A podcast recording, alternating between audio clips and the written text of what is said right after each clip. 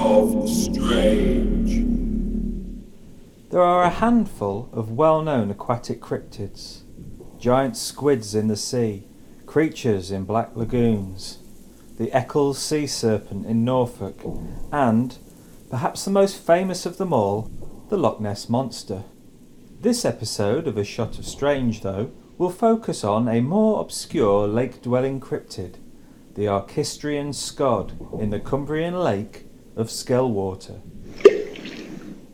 In the summer of 1972, two young children who were on a camping holiday with their family drowned in Skellwater after going for a swim to cool off. It was an all too common tragedy during the British summertime, and in 1973 the Central Office of Information even produced a short film warning children of the dangers of careless behaviour in and around bodies of water. The film was titled Lonely Water and is today quite famous. The two Skellwater children were Simon and Lizzie Pohlman from Essex. Their bodies were not recovered for nearly two weeks, by which time they were in quite a horrendous state of decomposition.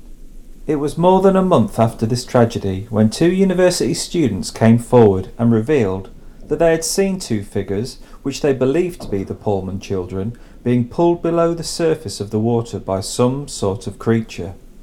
The student's account ran contrary to the official cause of death, which was determined to be accidental drowning. The authorities quickly dismissed this alternate version of events as nonsense, particularly when the two students confessed that they'd spent the weekend drinking and smoking marijuana. The two young men were soon silenced with threats of expulsion from their university if they continued to speak of what they saw. There was, however, one man who, when he heard about this more troublesome explanation for the tragedy, was convinced that something sinister had happened at Skellwater. His name was Morris Garden. Twenty years earlier, when Morris was just 14 years old, he saw his younger brother, Andy, pulled beneath the water by something that looked to be a monstrous fish like creature. They too had been on a family holiday at Skellwater just as with the two students who saw the Pohlman children disappear, the 14 year old Morris Garden was ignored. Police and family members felt that he was simply traumatized from the loss of his brother, to whom he was incredibly close. On hearing of the 1972 incident, the now 34 year old Garden decided that something had to be done. He could no longer ignore what he felt in his heart to be true. There was some sort of aquatic cryptid roaming the depths of Skellwater. In the autumn of that year, Garden packed up his life, bought a caravan, and began living on the shore of Skellwater. He remained at the lakeside for nearly twenty years, ever vigilant and ever ready to hunt the mysterious monster. He dedicated everything to proving the existence of the mysterious creature that lived in Skellwater. Over a period of time and with tireless research, Morris Garden discovered that there was a likely origin for a cryptid, and it was an origin firmly rooted in the 20th century.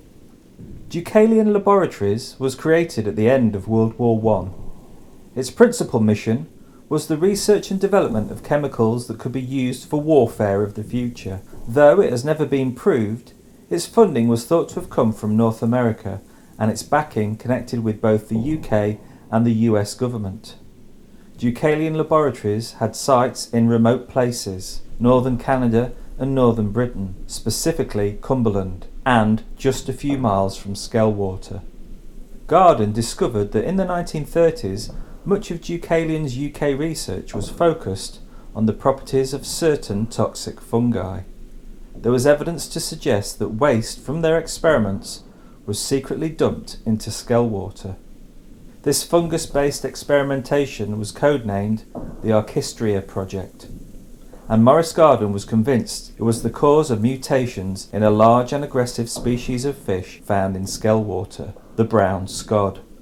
Garden was so convinced that he christened his cryptid enemy the Archistrian skod. Garden was dismissed by local and regional authorities and viewed as either a daft eccentric or a troublemaker with mental health difficulties. Over many years, a handful of people also claimed to have seen something out in the Skellwater Lake.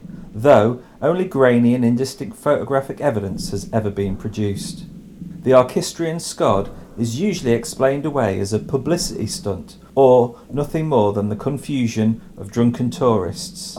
Yet, the work of Morris Garden has lingered and continues to inspire cryptid hunters to this day. If you ever find yourself on the shores of Skellwater, keep your eyes open for something unusual and, of course, do be very careful. You can find out more about the strange stories connected with Skellwater in the Occultaria of Albion case file number 15, available at occultariaofalbion.com. See you on our next edition of A Shot of Strange.